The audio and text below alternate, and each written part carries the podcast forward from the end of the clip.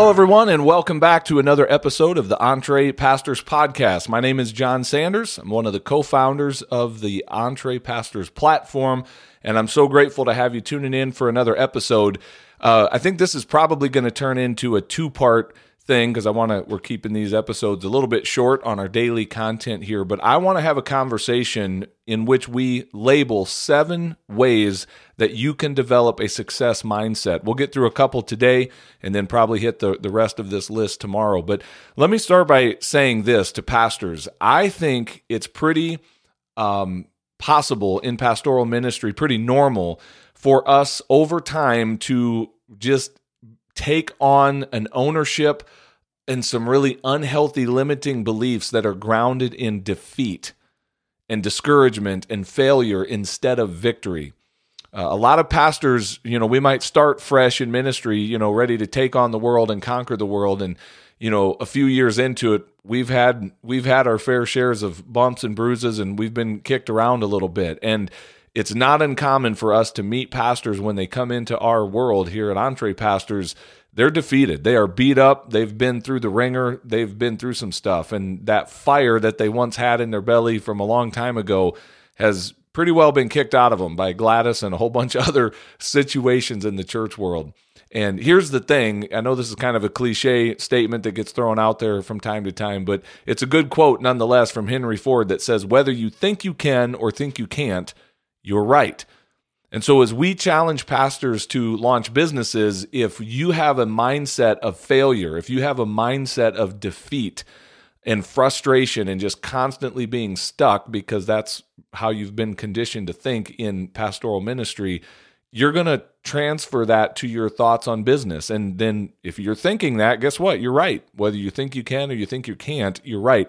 I want to help you learn how to think like success is possible, to actually believe that it is possible for me to succeed. Because if I can get you thinking that, guess what you're going to experience? You're going to experience success and winning. And that's what I need you to, to do if you're going to launch a successful business. We got to get you thinking like someone who is successful. Now, this is probably, we could do a whole nother podcast on this for a different day, but i am going to quote Earl Nightingale from his audio production of The Strangest Secret, he defines success as this Success is the progressive realization of a worthy ideal. A lot of times in our culture, we've been trained to think of success as, you know, big numbers or big money or huge milestones or huge goals. And he repackages that to say, no, it's actually the progressive realization of a worthy ideal. And so there's a lot we could say about, you know, instead of just having these big, high, lofty goals to back up from that. And what are the daily action steps that we can take that will help move us toward those goals? And as long as we're taking those small incremental steps forward, we are being a success. We are experiencing success. But a lot of our success has much to do with how we think. And so uh, I want to talk about seven ways to develop that mindset of a successful person. So let's jump into this list. Okay. Number one, first of all, I'm going to challenge you to be aware of my thoughts, right? Like we need to think what we're thinking about. So often our minds just run on autopilot subconsciously. We let a lot of voices come into our mind that, that go unchecked we could go down the whole route of spiritual warfare and uh, you don't need me to preach you this sermon to to let you know the reality is sometimes those thoughts are not even our thoughts. Sometimes the enemy of our soul who has come to kill steal and destroy speaks into our mind and that voice sounds a whole lot like our own. And the lie the temptation of his is to get us to believe that was your thought. You think this and so we need to be aware of our thoughts. We need to think about what we're thinking about. You know, maybe a, a, modern term for this would be mindfulness, where we are pausing to reflect and to think about our thoughts. Proverbs 23, verse 7 says, For as he thinks in his heart, so is he. There's a direct correlation between what we think about and the results that we're experiencing. And so this is vitally important that we, it's part of becoming more disciplined, more mentally healthy, is to be aware of our thoughts, to think about what we're thinking about. So that's the first thing. The second I would say is this right behind our thoughts is something else that if we're not careful, we just go into default mode and, and not really pay attention to what it is that's happening. But here it is I need to be intentional about the words that I speak. So not only am I thinking about my thinking, I'm also paying attention to the words that are coming out of my mouth. Again, we could preach a sermon on all of this, right? Proverbs 18:21, the tongue has the power of life and death, and those who love it will eat its fruit. Proverbs makes it pretty clear that with the words that we speak, we have the ability to build up, to, to create, you know, to speak life into someone or to tear down and to destroy. Our words can be super harmful. So we need to think about and pay attention to the words that we're letting flow out of our mouth. Jesus said in Matthew 12 34, For out of the abundance of the heart, the mouth speaks. The words I say are a reflection of what is going on at a deeper level inside of me. Which is probably why we're told in Proverbs 4:23, above all else, guard your heart, for everything you do flows from it. So there's some important admonition in scripture to really guard and protect and think about and pay attention because the words that I'm saying have a profound effect either for good or for bad. And so I'll, I'll, say this this might sound a little woo woo to some of you and, and maybe even unspiritual to some, but hopefully you can see like actually scripture backs this up. I personally am a big believer in the practice of daily confessions some might call them affirmations, but where I audibly speak out loud, I speak truth over my life. It could be as simple as speaking the true word of God over my life and speaking the promises of God out loud over a situation that I have. I also believe it's possible for me to create a preferred, desired future for myself by the words I choose to speak today. And so you can speak the truth into any area of your life your physical health, your financial well being, your spiritual development, your marriage, your children, you know, the quality of life that you want to live. Start saying it. Start saying it out loud. Start confessing it and affirming that daily. There is a ton of science that backs this up that the connection between, you know, our conscious brain and the subconscious mind I've uh, recently was uh, sitting through a sermon in my own church. Our pastor was preaching, and he put up that picture you've probably seen before of the massive iceberg, and you know just a small percentage of that iceberg sticks above the water, and and a whole lot more of it is below the surface. You can't even see it. And he was using that to to make the distinction between our conscious mind and our subconscious mind, or what you know again Scripture refers to often as the heart. Some things that just go on autopilot, things that are happening below the surface that a lot of times we're not even paying attention to. Our subconscious mind is a powerful thing, and we need to be careful what we feed it because if we feed it full of garbage and negativity and downer stuff, guess what is go- bound to come out? It's garbage in, garbage out. But if we are careful to protect our heart and to feed ourselves good, true, positive things, we'll start to see that, you know, coming forth in our life as well. I'll give you a very practical example of this. Like one time, this was a long time ago, I was having a coaching call with a pastor uh, talking about his business, and he made this statement. I, I hate sales. I just don't I just don't like sales. And I've heard lots of other pastors say that, by the way. And I challenged him on that. I, I stopped him and said, Whoa, whoa, whoa, slow down. Don't tell yourself that. Stop saying that out loud because guess what? You're trying to grow this business. The minute you come to making the sale to a client, his business, if I recall, was something in regards to photography or video work.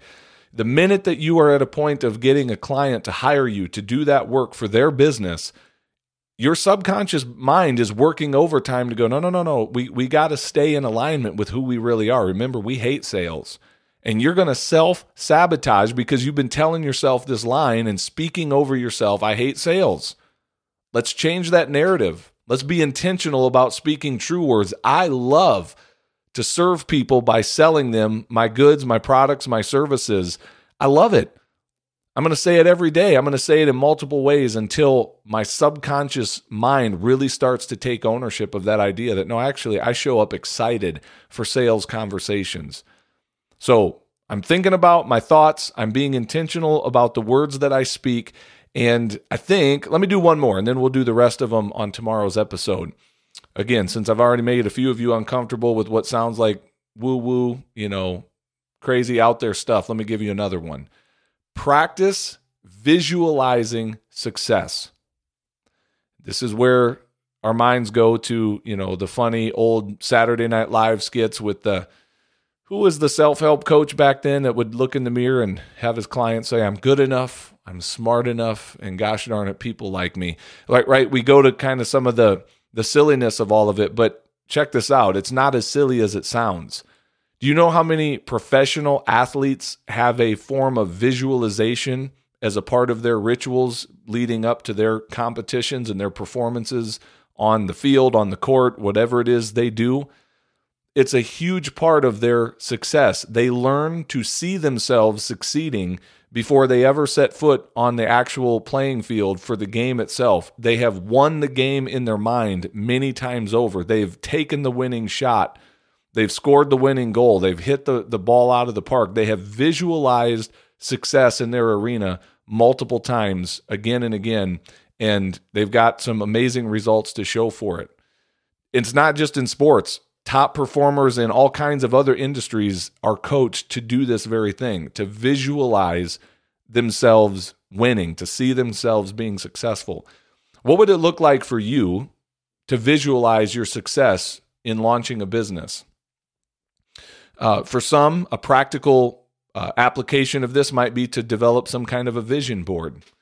As we speak right now, I'm just turning my head in my office. I'm looking at a wall where I've got a visual board for myself. Um, this vision board has got pictures of a house that someday I'm going to live in something like that down in Florida. And it's very specific. I've I've got the boat that's going to be on the dock on the back of my house with a canal that runs out to the Gulf of Mexico, and uh, I see the pool where I can see that dock from my house. Like that's there. It's it's a real house on Zillow, and I'm not saying I'm going to live in that particular house, but one just like it, very similar to it.